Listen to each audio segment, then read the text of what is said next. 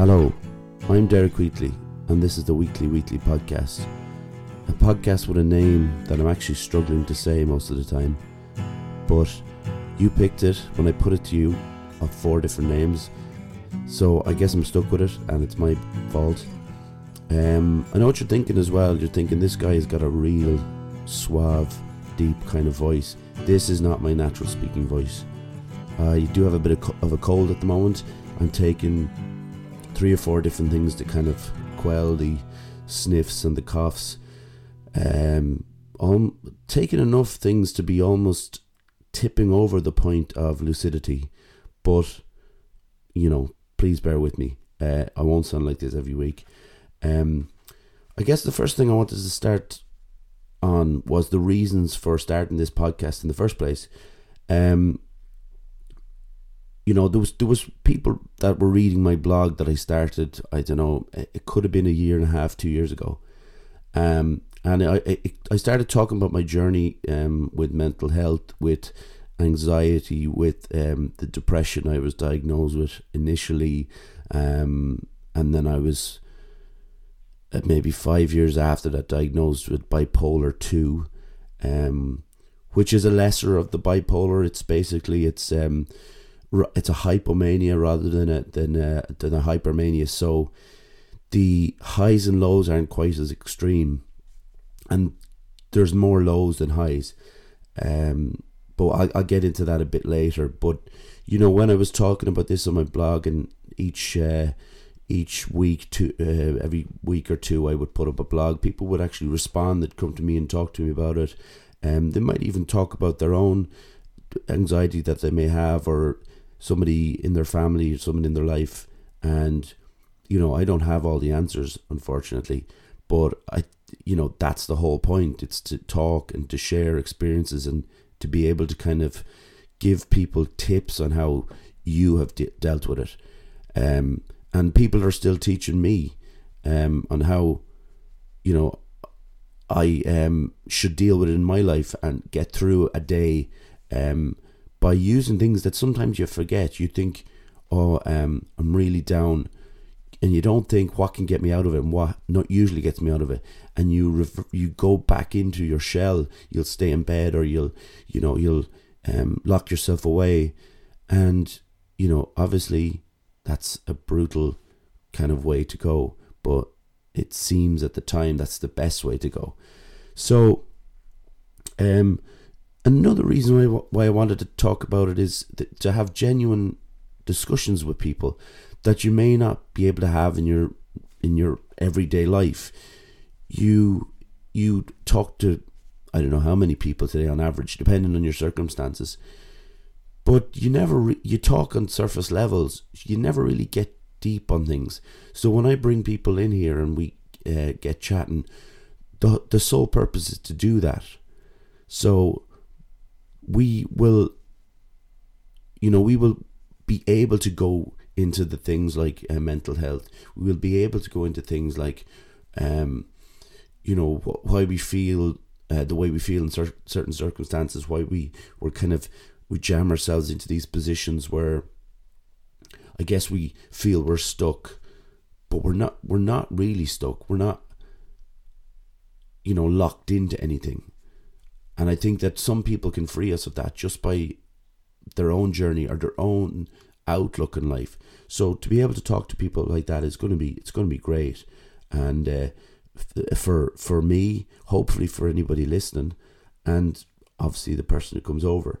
Um, and that's the, that's another thing for myself. This podcast will give me some confidence. It'll give me a goal and a project, um, something to look forward to every week.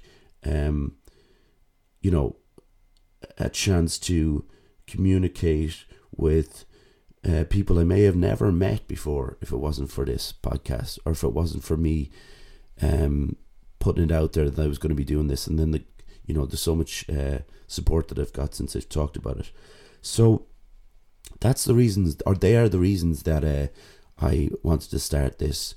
Um, they are very much the reason why um, I think we can help each other. Um, I hope we can help each other. Um, and you know try and be positive about it and not be oh but god my voice is terrible and my accent is awful and you know i'm not thinking about that except when my voice sounds like this like james mason or something but okay so what day yeah so the first couple of episodes i wanted to do on my own because it was more about you have to know what i've been through before i can kind of talk to you and pry into your lives and um, you know I, you have to know where I my journey started and where I am now. So I'm going to start with the my first experience of mental health, being alerted to mental health. Um, it's not something you think about when you're young or when you're a teenager, and it definitely wasn't spoken about when I was uh, a teenager, or even when I was in my twenties.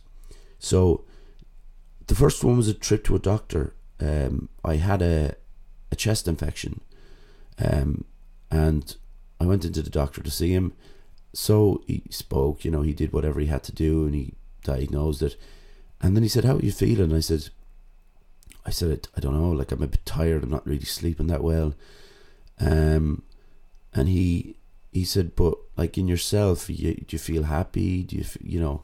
And I just didn't really know what the answers was. I didn't know what he was looking for for from me. So he uh, he said, "I think you might be like you know mildly depressed, and I, it may be a good thing to put you on some you know mild um, antidepressants and some mild sleeping tablets so you can get some sleep because it's obviously so important." So I kind of came away of it not really moved by what he said, just kind of okay, I'll do that. Yeah, whatever you say. Um, I was drinking quite heavily at the time, maybe five or six nights a week, and you know, to the extent of just kind of getting ridiculously drunk, going into work hungover, and it's just it's not a good place to be. But so I started taking the the antidepressants and I started taking the sleeping tablets, but because I at the time I wanted to escape something that I didn't know was there. I hadn't a clue what it was, but I knew I didn't want to feel like myself. I was drinking an awful lot, and then I started taking the sleeping tablets, and maybe I crept up to two, and then maybe I took two and a half. And you know, I had a girlfriend at the time, and she was probably thinking, "What are you doing?" But you know, you don't say those things. You just kind of get in your early twenties. You just like do these things and move on to the next thing. And uh, so it kept going, and I was basically blacking out, and I wasn't remembering the night before. Um, and then I started to kind of get like a little bit upset about the the, um, the antidepressants. I think because what he said I felt, and the reason why he put them on me or put me on them was nothing was changing. Like I, I didn't feel any difference. Um, I'm now not sure what I was, what I wanted to feel or what I was supposed to feel, but at the time I didn't feel any difference whatsoever. So, um, I one night I was there with my housemate Daniel and my girlfriend at the time Louise, and somehow I got into my bedroom and locked the door and took, I think it was around 20 tablets. Now, I wasn't trying to, like, you know, I don't think I was trying to kill myself, but I certainly wanted to do something different. And whether it was just a cry for help in a sense, I don't know. Now, they were banging on the door. They knew I was in there. Uh, whether I told them or not, like my memory is so vague of it, obviously. But they obviously got in. Uh, I woke up the next morning Louise was obviously in the bed. Uh, there was all the, the tablet wrappers on the floor, um, and there was a couple of tablets still on the floor. And I was so out of it that I just picked them up and just t- took them. Two two tablets, just took them. Now everything was like blurry, and like if you ever see like when in a film or a TV show when they used when they used um, soft focus lens lenses, it's that everything on the outside of your direct vision is blurred and it's kind of um, smeared. So that's what it felt like to me. And I went down to my dad's house for, for breakfast. It was Sunday morning. I, I I did that at the time, and I went down with a pack of beer. And you know, my brother was there, my dad was there, and there was never, oh, nobody said like, what what are you doing? You know, it was just taken for granted that I was sitting there at eleven o'clock in the morning, drinking this little medicine bottle of beers that I got out of Aldi. And I felt horrible. Like, you know, if uh, I, I was there for the day, obviously I don't remember much of it. I do remember going into KFC on the way home, and I like I was just after dinner and I ordered stuff and brought it back to the house, and just I was just a mess. Like I don't. I, I was at the time as well. I was doing this thing where I was chopping up the the sleeping tablets and, and snorting them. So what it would do is, it wouldn't just make me. It wouldn't make me sleepy. It would make me really tipsy. So my legs would almost feel like they weren't going to work properly. Proper, properly. So it was this um, you know, I remember going down one morning to the, the petrol station that was just around the corner from where I lived, and I was after snorting a couple of them, and my legs were just not really working correctly. And I got to the station. I got to the. I remember it was funny, like because I got to the petrol station at like twenty to seven in the morning, and I wanted wine, and the, the lady just said, "No, no, you can't get it till seven. And I was like, "But it's like you know, just gone on quarter now." But she, no, you can't. So I just had to sit outside and wait for it. So this is weird kind of moment where I was really off my face, waiting for wine. Probably looking back in it, the saddest moment of my life, you know, where you just kind of, if you saw someone else do it, you'd be like, Jesus, someone's got to help him, you know. But that went on, and the breaking point came one night when I was just, I was wasted. Now, I hadn't taken any sleeping tablets, I was just drunk. My mom lived in uh, Florida at the time, and I called her up, and I was just in tears. Um, I was so upset. And I was like, these, I'm not taking these anymore. I'm not taking the sleep tab- tablets anymore. I was worried about getting addicted, obviously. I'm not taking the antidepressants anymore. They're not working. And my mum was trying to calm me down the best she could from where she was. And basically, we were like, okay, we won't take them. You know, it'll be it'll be fine. So I stopped taking them, but I kept drinking, and I was still smoking weed, which is obviously a very bad thing to do uh, when you're in that state because paranoia creeps in, and I always felt I was having a heart attack. I'd get this little little twinge in the in the in the I suppose in the pectoral, and I always think, oh, that's the heart, you know. In the left pectoral, I always think, oh, the heart. Um, and I kept doing it. And I was just like, I was like, you were giving myself a, a fright every time. So one day I, I didn't want to smoke anymore. I mean, uh, smoke uh, cigarettes. And uh, I said, right, if I wanted to give up cigarettes, I'm going to have to stop drinking. So this was like going to be the worst thing because I every time every morning I got up, I thought, am I going to drink tonight? And I think during the day, will I drink tonight? Will I drink tonight? And I was always trying to convince myself not to do it, but I always did it. And I brought was went down buying you know bottles of whatever, and so I said, I'm going to do it. I'm to I'm going to quit it. I'm going to quit cigarettes. I'm going to be like clean and a new man and it'll be all be fine.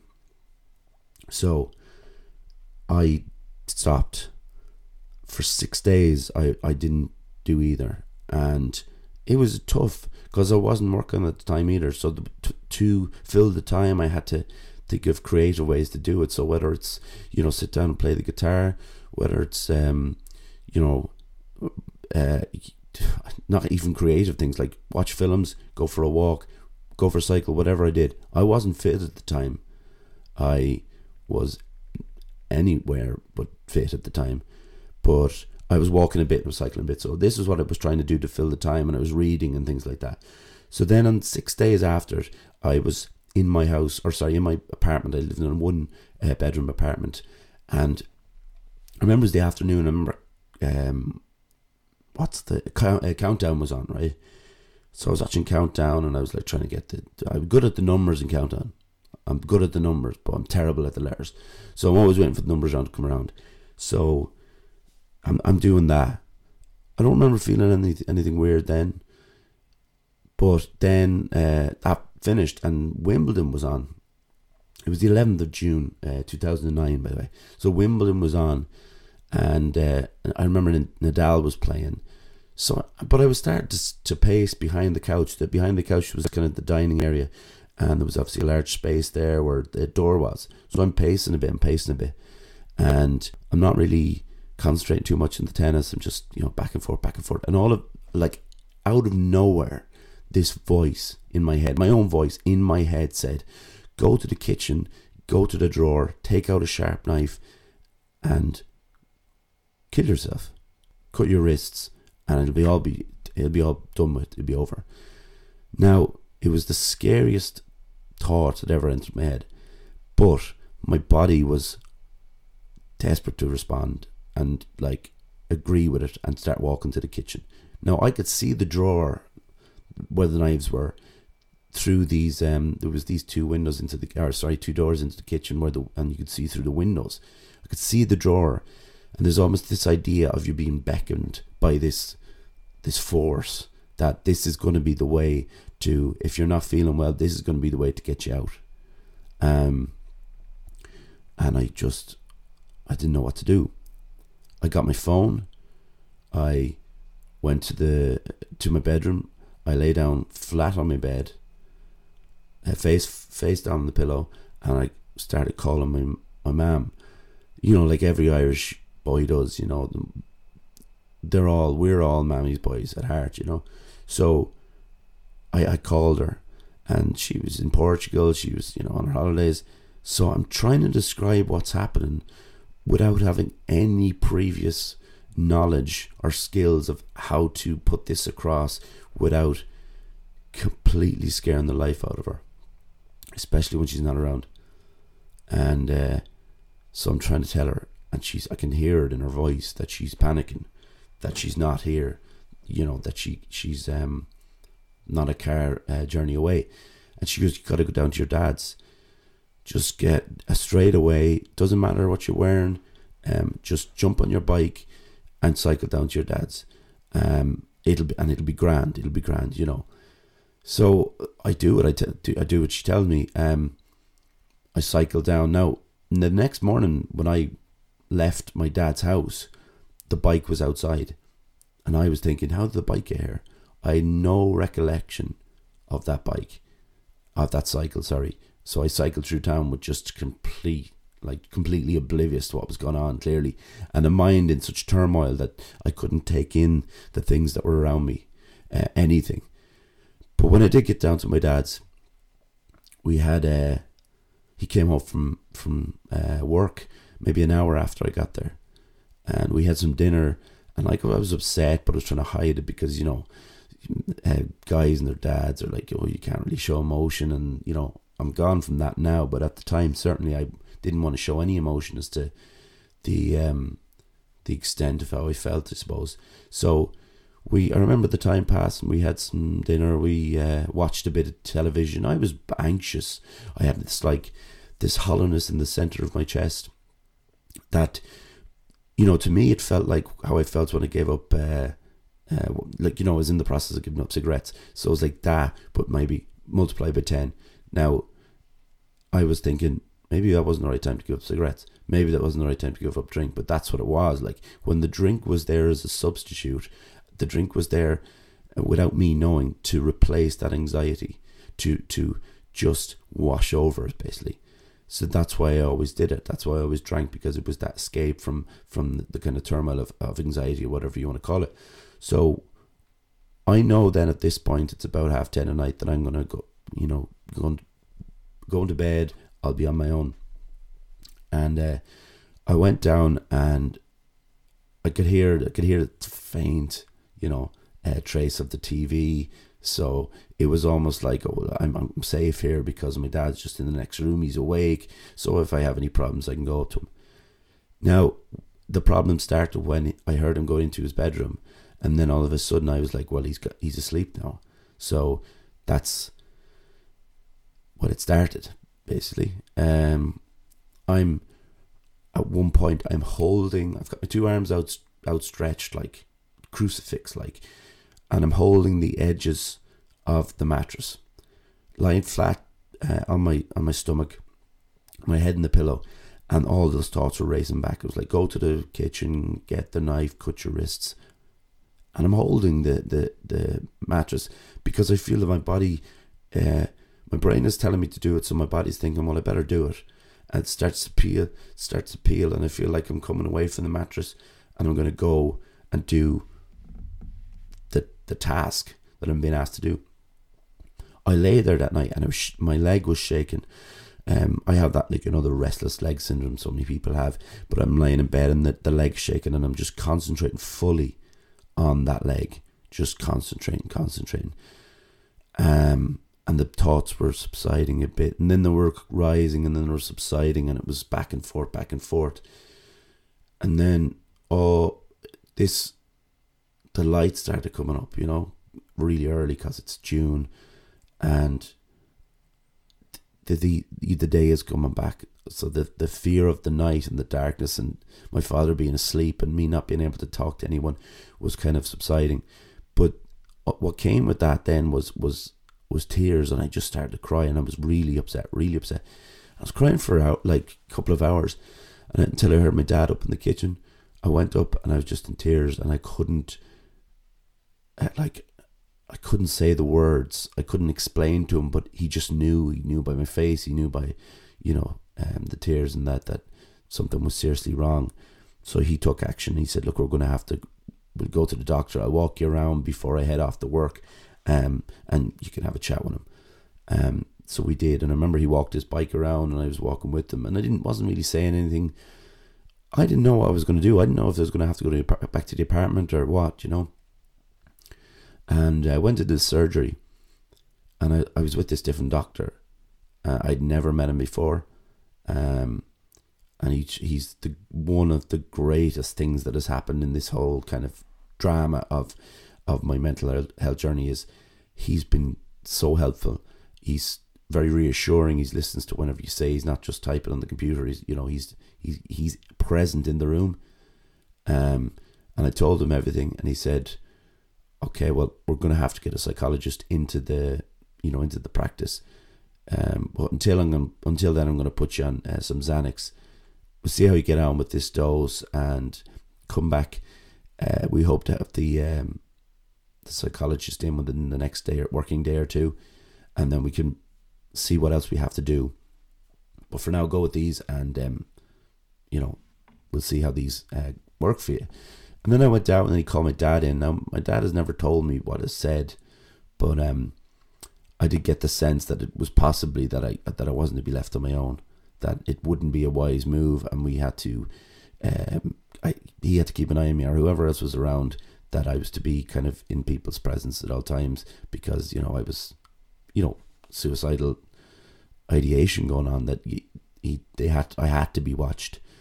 So uh, we left there and my dad went to work and I went I remember going down to the the house to get like a book. I think it was a book and my my iPod or whatever it was. And we I went up to my dad's and I sat in the office at the back until his work finished. And that was like the beginning of what was to become two or three weeks of just being watched. So that's when the panic attack started I hadn't really had any panic attacks because I wouldn't call what I had with the the ideation, suicidal ideation, panic attacks. The panic attacks were different at different situations. I was not spending time on so I was going up to my brother's house, who lived just up the road, and at the time he had a, a, a two week old, uh, two week old, and an almost two year old, would say.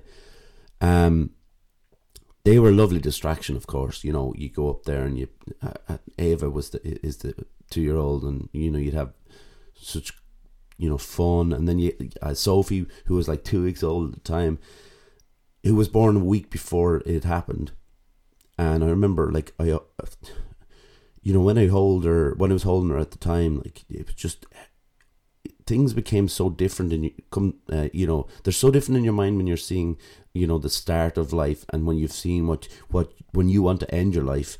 It's a weird kind of um it's a weird kind of feeling. It brings you back. It doesn't remove the fact that you're depressed and you really don't want to be around anymore but it certainly gives you some perspective on it on like the this new life that was in this house in my brother's house and she was so lovely and just like I just kind of kind of held on to her.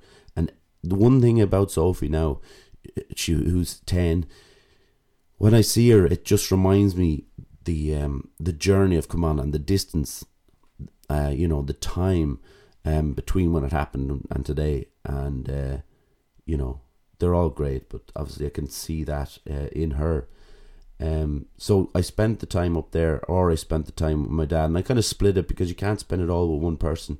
So when I was spending time with dad, I had this like big, uh, this big Sony uh, laptop I used to work at Sony, so I got this big laptop, and somebody had put the, the Harry Potter films on them on it for me, and I don't know much about Harry Potter.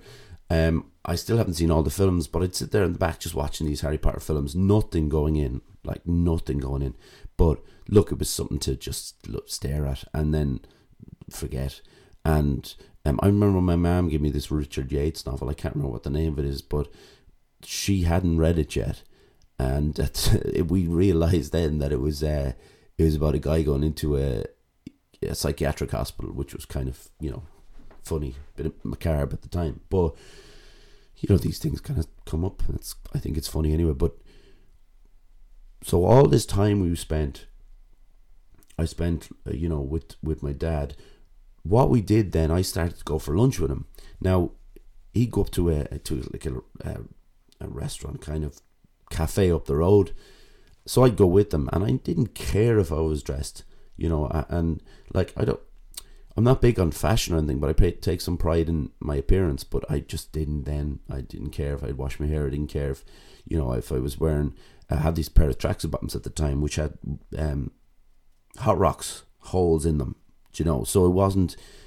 It wasn't me worrying about how I looked, but I used to get so anxious up there sometimes. You know, when they were talking about stuff and you know, uh, they'd get the the um, conversations would get heated, and I'd be just feeling like getting panic attacks. I could feel the, the little tingle of sweat, or sorry, the little tingle in my arms, the little like prickling of sweat my forehead, and I just I had no idea how to handle a panic attack. Like, so I'd leave, and then there's there's this guy in there just tried to annoy you for the sake of it, and I just couldn't take it. I couldn't take someone uh, winding me up, and normally it's fine. It's it wouldn't matter to me now, but at the time I just did not want anybody winding me up. Uh, so I'd just walk out and um, I'd stand just inside the door downstairs until my dad came down and we just we go back to to uh, back to the shop. So um, I I tried then. I started to go to shops, but it was just uh, the, one of the bookshops in town, and I'd go in and just hope that nobody talked to me and just let me look at a book. And if I could buy a book and get out of there without a panic attack, oh, it'd be great. But the problem was, the it was on the second floor, so there's no escape. Uh, you know, there's no immediate um, doors that you can just walk out. You have to get down the escalator, get down to the bottom floor, turn to the right, and get out the uh, the door out to the open air. So this was a fear in itself. I always like to be around, and I still do in a way. Like to know where the exits are. Uh, so if I do have to run, I can run.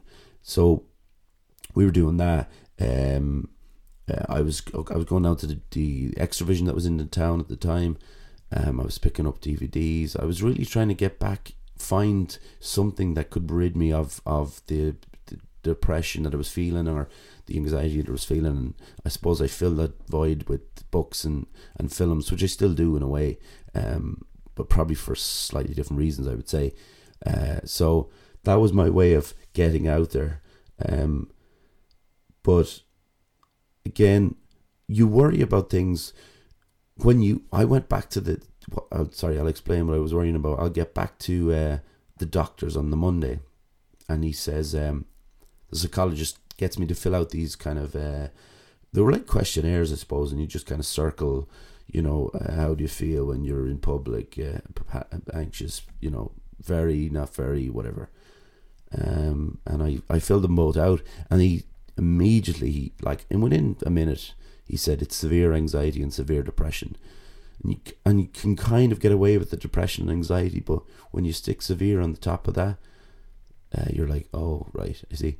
Um, it, it just frightens you that little bit more because severe is a word where you kind of go, oh, Jesus, uh, you know, and it made me, it made me, uh, I suppose it just made me kind of even more depressed, if that makes any sense, because you've what you've been going through for obviously for weeks, maybe months that you hadn't known, and then these the last few days before that, where you don't know what it is, but maybe you have an idea, I suppose. You have an idea. You, you, you know it's anxiety, and you know you're feeling down. You've been diagnosed with depression. I think it was five years earlier um, so you have an idea, but, but this just this word severe is obviously severe. So it's a little bit more frightening.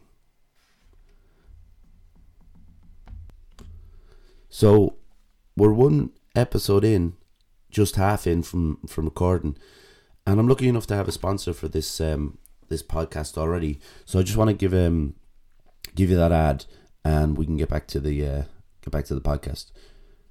Fusion Training Center, Monksland Athlone, a place to train in Brazilian Jiu Jitsu, kickboxing, martial arts, and CrossFit. A great atmosphere with experienced coaches and a real sense of community. If you want to join the team, find us on Facebook at Fusion Training Center or drop in for a chat. Fusion Training Center, train like a warrior. Thanks for that. Um, thanks for that, Derek. I probably won't keep that ad in with this voice. I think I'll probably re-record that at some point, and you know maybe when guests come in that who actually train there, they can stick on and stick on a different um, variation or a, like a testim- testimonial for themselves. Um, so where we went from there was, I remember three or four days later. Now I'd been put on a, a mild antidepressant, Lexapro, at the time, um, after the psychologist had seen me, and I was put in a slightly higher dose of Xanax, but not actually, it's not a very high dose, and I'm still on it to be fair. But um, we we um, I went out to my mom's house. She came back obviously from Portugal, so we I went out. Uh, my younger brother was out there, who who's always a distraction, like in a good way. Um, he'll always take your mind off stuff. Again, we weren't going to talk about this stuff. You know, it wasn't going to be. I wasn't going to open up to um, up to my brother Simon all of a sudden, but he he knew um, maybe not the extent of how I felt, but he definitely knew that there was obviously something going on because my mum would have spoken to him, and my mother. I was out there for a day. I think no, sorry, I might have been out there for the night, and I remember when she was driving me back in the next day. I was looking out the window and I just started crying. Now I was trying to hide that, you know, and you can't really hide that. It's very difficult. Um, and I don't know what I was crying about. I think it was almost like I think it could have been a Sunday, and uh, you know I was going back in, into my dad's, and it was like, oh, here we go again. We're gonna have to go back up to the, you know, um, my brothers, and then and, and it was felt that I was kind of becoming a bit of a nuisance to people, which is a very natural thing for people. Someone with depression, they always think they're a nuisance. Um, so I I just bawled out crying, and she brought me up to the uh, my doc in the town or in the hospital, and he he was a different. Um, he was actually South African again.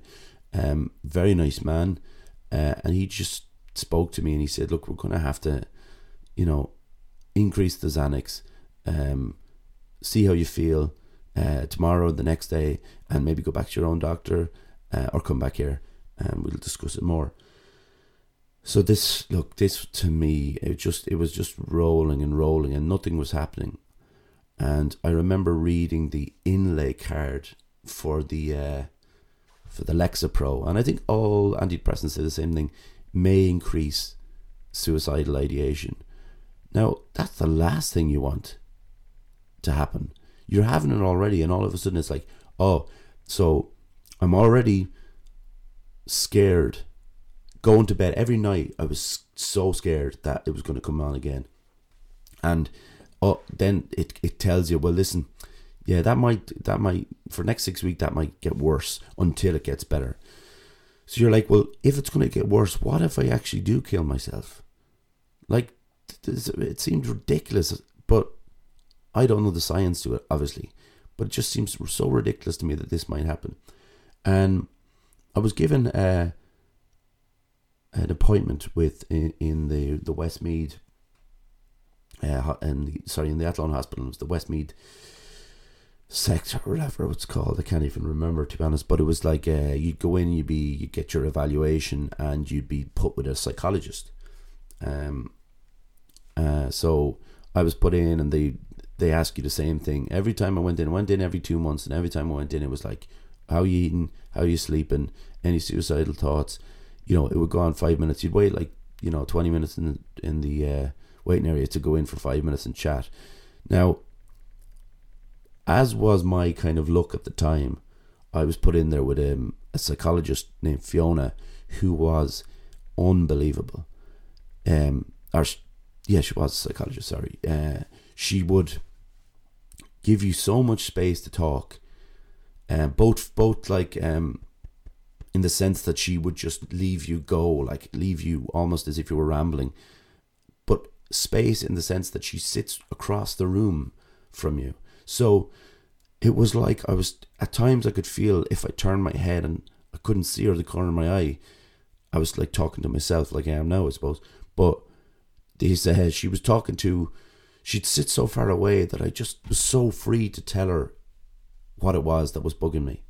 And uh like I cannot thank her enough. Um she was my first uh, kind of step into myself to be able to kind of rationalize what I was thinking, rationalize why I was thinking it, like where my brain uh, was taking me um, and where my thoughts were going. Then I was given like these two lifelines again. I was given this um, cognitive behavioral therapist. Now CBT, I might talk about it sometime on uh, a future episode, but uh, it is the greatest thing, and it was the best thing for me at the time. His name was Kevin. He he basically started me again. So he said, "Right, well, what do you fear?" And I was like, "Anything, you know, going walking out this door, I fear." Um, going into town, having conversations with people, I fear all that. Like that's terrifying to me. So he said, "Well, I'm going to give you a, I'm going to give you a a task each week that is going to kind of increase. But the first one is all I want you to do is just get on your bike, go on your own, on your bike, just cycle through town and cycle back the other way and just go home. That's all I want you to do. So oh, I think I can manage that. And these things just increased.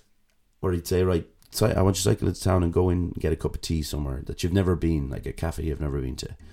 Um, you know, by the fourth or fifth time, it's like go in there and uh, start the conversation. Just say, hi, hi, how are you today? That you know, the weather is nice or it's terrible, whatever. Just start a conversation with the person working there.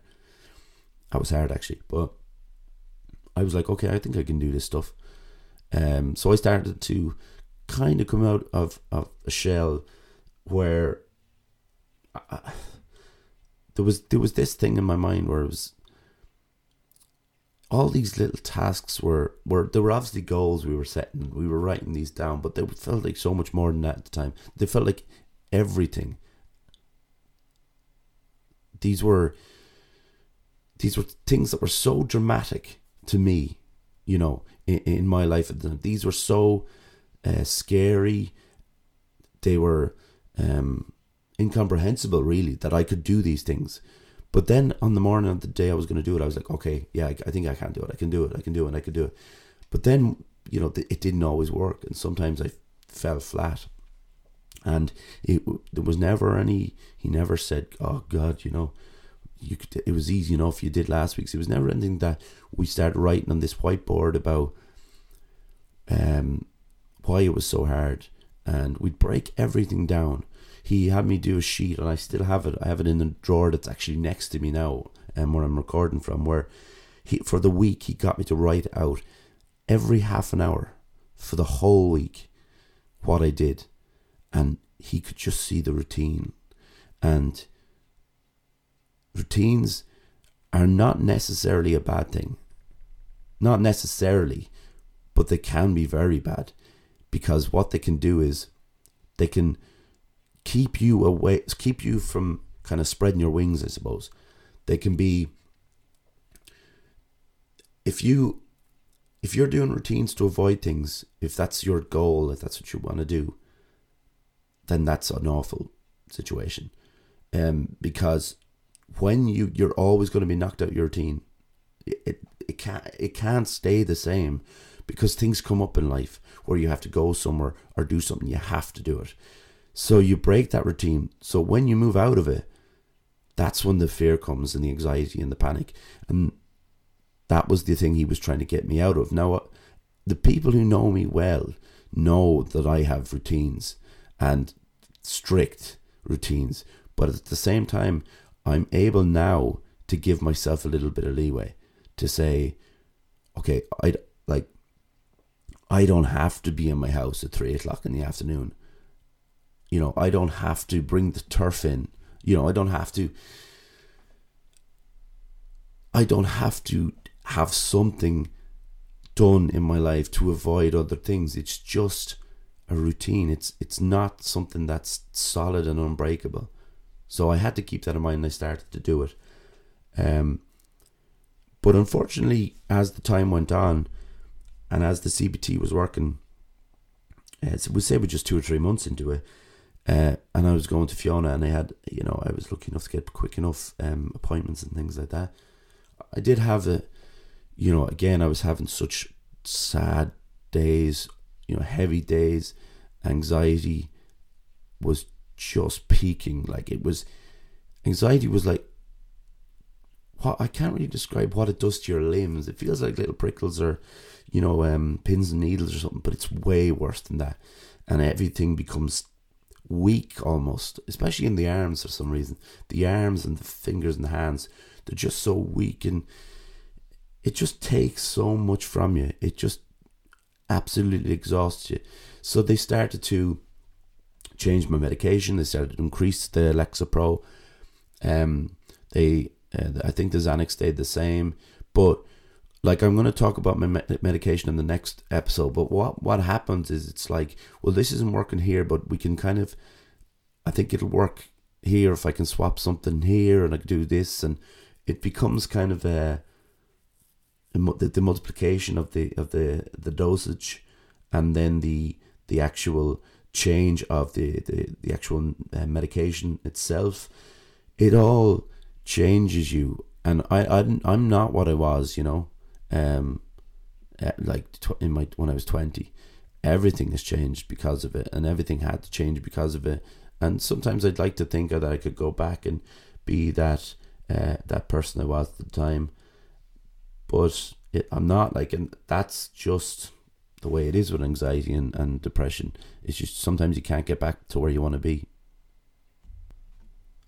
I just want to say if there's a strange, if you can hear a kind of a strange um, hiss in the background.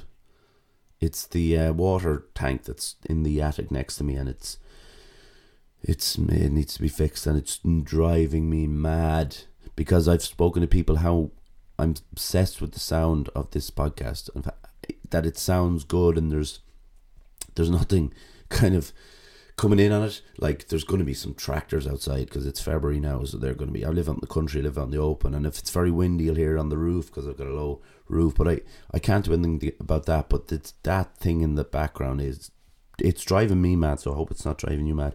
Anyway, and I'm sorry to say driving you mad because it's that's just a, a phrase, but it's I don't know if it's we should be saying anymore because it seems a bit you know says you're driving me mad. Um, but look, I don't want to be in that. Uh, I'm not going for the cancel culture on this podcast. I'm just gonna keep talking about myself. Um, right. So we, yeah. So panic attacks and and the depression and all that was what would staying. It was staying there. There weren't. It wasn't. Uh, it, it never seemed to leave me. I don't think the anxiety has ever left me, to be honest.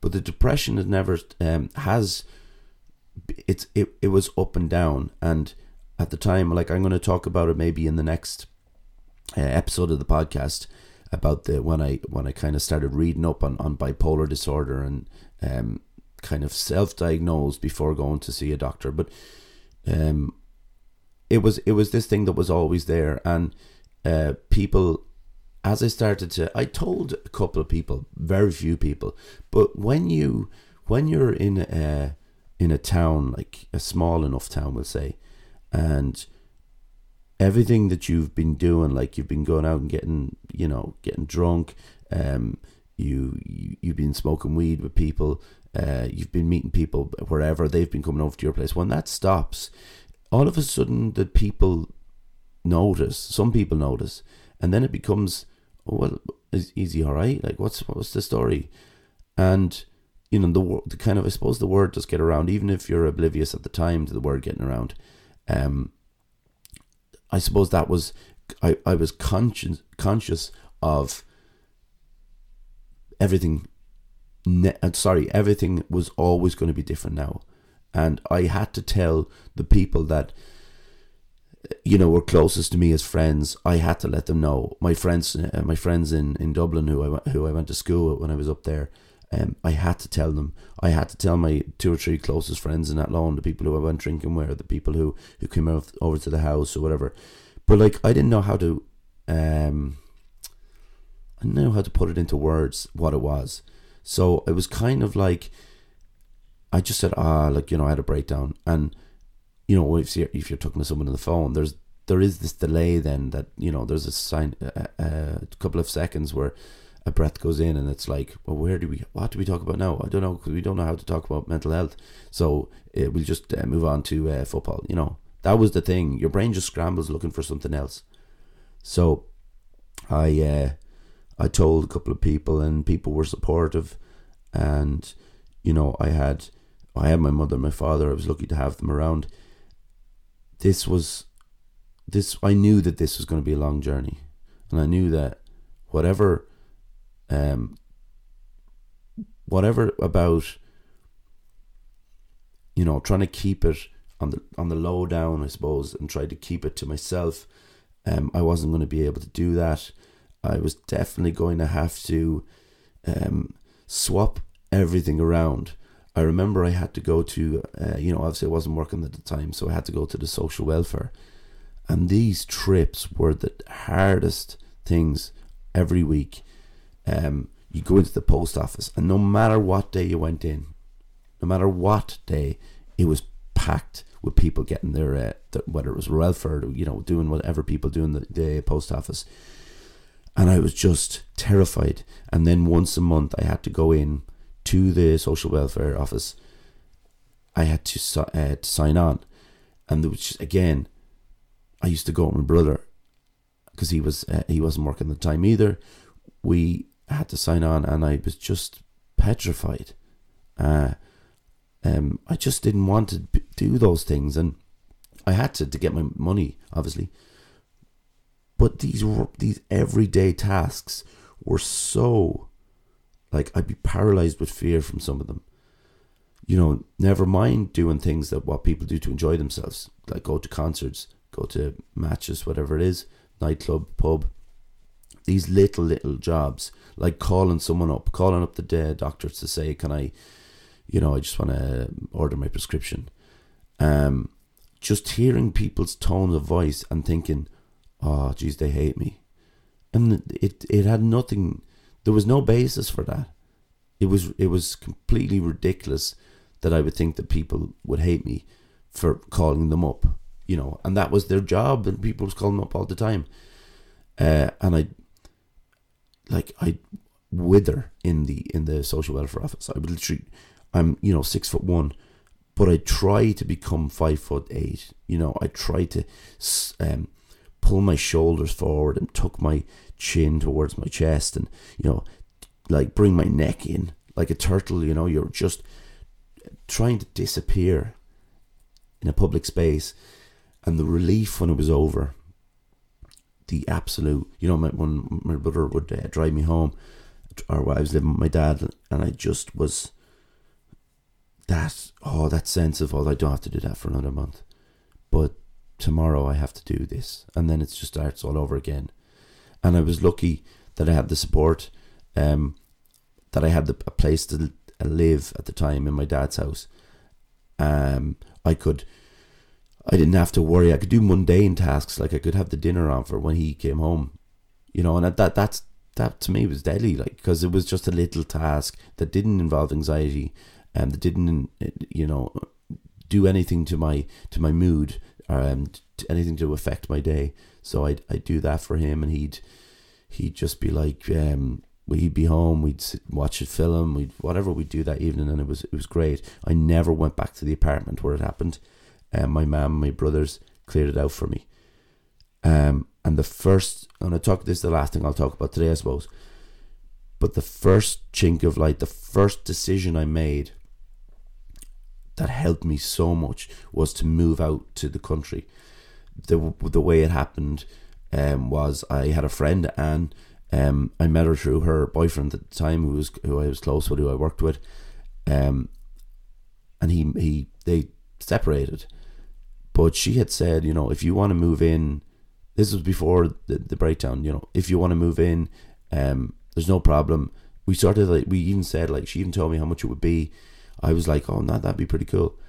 Um, and I, I, you know, we kind of set the date for August, so it would have been like two months after. Now I remember I hadn't really spoken to Anne.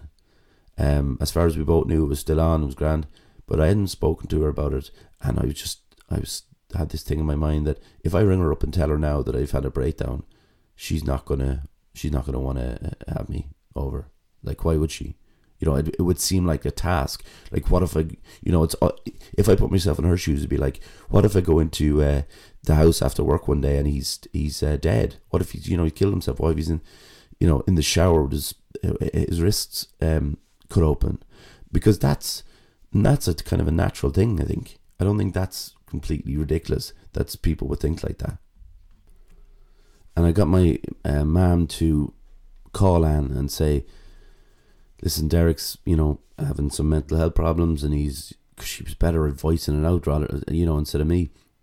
And, you know, he's a bit worried that you, you may not want him to move in now. And Anne, of course, was like, absolutely not. Like, you know, we, of course, I want him to move in. There's no problem. So we, I remember my, my brothers, my mother, and my brother's friend David moved all the stuff out.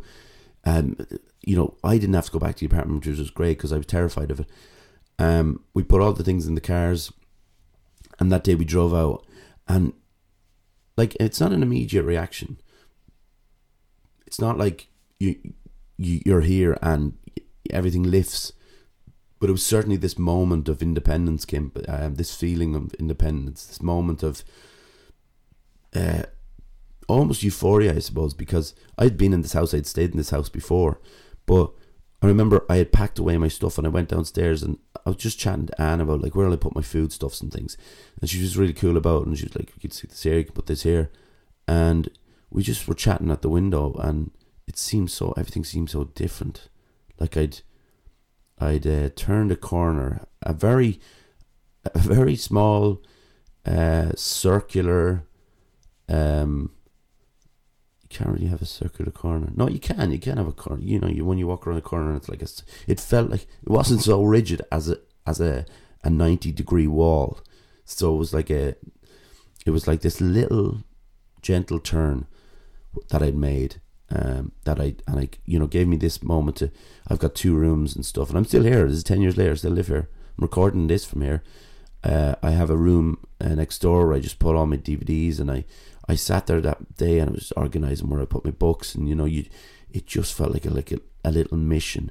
And another thing about being out in the country was, for me, with my routines and things, the things that kept me um, kind of on the, the the straight and narrow when it becomes when it comes to the anxiety part of it was that once I got out here, like I, I had a bike so I could cycle in and out. Like it's a bit of a journey, 30 minutes maybe into town. But once I cycled out here and closed the door, that was it.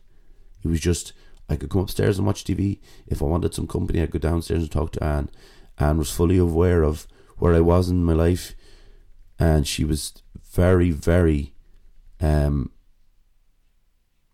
uh, how would you, st- if you wanted to talk about it with Anne, she'd chat away to you about it, no problem, and maybe give you some, um, maybe give you some tips on how you could kind of chill out, or you know, um, maybe feel a bit better about yourself, feel a bit happier. But if you didn't want to talk about something like that, you could just that was fine. I'd be sitting down there, uh, down there with her now, which, which I still do. Oh, I hit the mic with my hand. Um, I sit down there, which I still do, and I read the books, and she watches TV, and we just that's what we do, and it's great. So I'm still here uh, in every way. I'm still here. I'm still alive.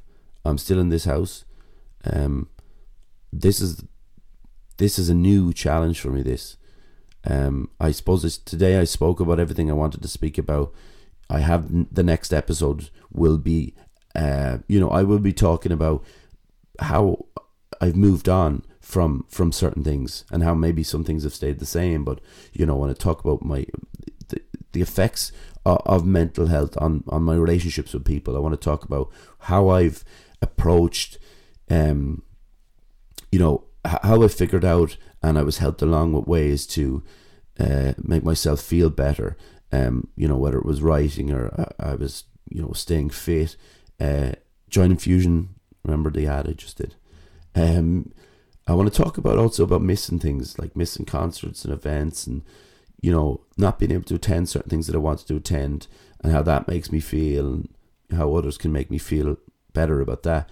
I also want to talk a bit about the medication, uh, you know, different medications I'm on, um, you know, what I wanted to, what I wanted to try with the doctors, but they may not have been, may not thought was the right route for me. And I want to talk a little bit about the treatments worldwide for depression and how maybe, you know, Ireland could do with trying out something like that. Just you know, mix it up a bit. Um, but anyway, that's for the next episode. Listen, uh, I what I want to do is I want to promote my um my platforms. You know, the things whatever they're called. I'm so bad with. I'm absolutely awful with with um, social media and stuff like that. And I'm sure I wrote all this stuff down and now I can't find it. But um, we'll just keep talking until I can see it somewhere. I definitely wrote it down somewhere, but you hear those pages. What a great sound. Um, yeah, I think I've lost them immediately. Uh, but listen, I'm I'm on. Uh, the weekly Wheatley is on. Oh, oh, I found it. Um, the weekly Wheatley is on Twitter it's the Weekly Wheatley uh, Brackets podcast. Um, it's on Facebook, the Weekly Wheatley podcast. Um, it is on. Oh, it's on Instagram. I think it's weekly, or sorry, Wheatley the Weekly. Uh, it's on Instagram. Um, it is also on, and I'm going to give you the podcast uh, podcast platforms that you can listen to it on. Uh, Podbean, Anchor. It's on Apple, it's on Google Podcasts, it's on Pocket Cast, Radio Public, and Breaker. If you can, if you have the resources to do so, um, oh, sorry, did I say Spotify? It's on Spotify also. If you have the resources to do so, could you listen to it on the podcast platforms? Um, because I'm also putting it on YouTube. Now, that's for people who may not have the resources of the podcast platforms. If you have the resources, could you please do it on there? Um, if there is a subscribe on on those uh, on each of those different uh, platforms, please subscribe and like or whatever you have to do. Um, you know the story. That I think that's all my promotion for for my social media. Yeah. Um, we were thinking about recording it like face. You know, recording my face and putting it on YouTube. We're not going to do that because nobody wants to look at my face on YouTube. But it'll be on there, um, and you'll hear it. And please, you know, even if you want to leave a comment, that's cool. If you want to leave a comment on Facebook, do that. Um, if you've got any tips, if you've got any people that you think are a, a, a good idea to come on, you know, professionals or or just you know non-professionals as well. But if you know people you think that they could add something, I appreciate it so much. I've got some names down already, so we're ready to go. But uh, if you could, that'd be absolutely brilliant. Um, Oh look, I've just actually found the social media where I've written them all down, and it was right under my nose all the time. But I think I got them right. Yeah, I think I did. So, lastly, all my thanks go to John Francis for his tech support because I would not be able to do anything that he did. And um, thank you so much, John. I really appreciate it. Um, a big thanks to Jer Lynch for for creating the logo, which I think is so cool. He he put out a few of them. Um, I picked one that I loved. He also gave me some advice on the laptop I had to get that would be good for recording podcasts. My mind would not even have gone there. Um, I'd like to thank my mom, my dad, and my grandfather for their emotional support and their financial support over Christmas because it made me be able to afford the laptop, the mics, whatever else I needed. So, listen, uh, can't thank you enough for listening. It's just, I'm so honored that someone would take the time out to listen to me talk about my mental health for an hour. Uh, this is the start of it, you know. We'll keep it going. We'll next will be me, but then we're bringing on guests after that, and it's going to be cool. It's going to be great fun. Thank you so much for listening, and we will talk next week. Bye.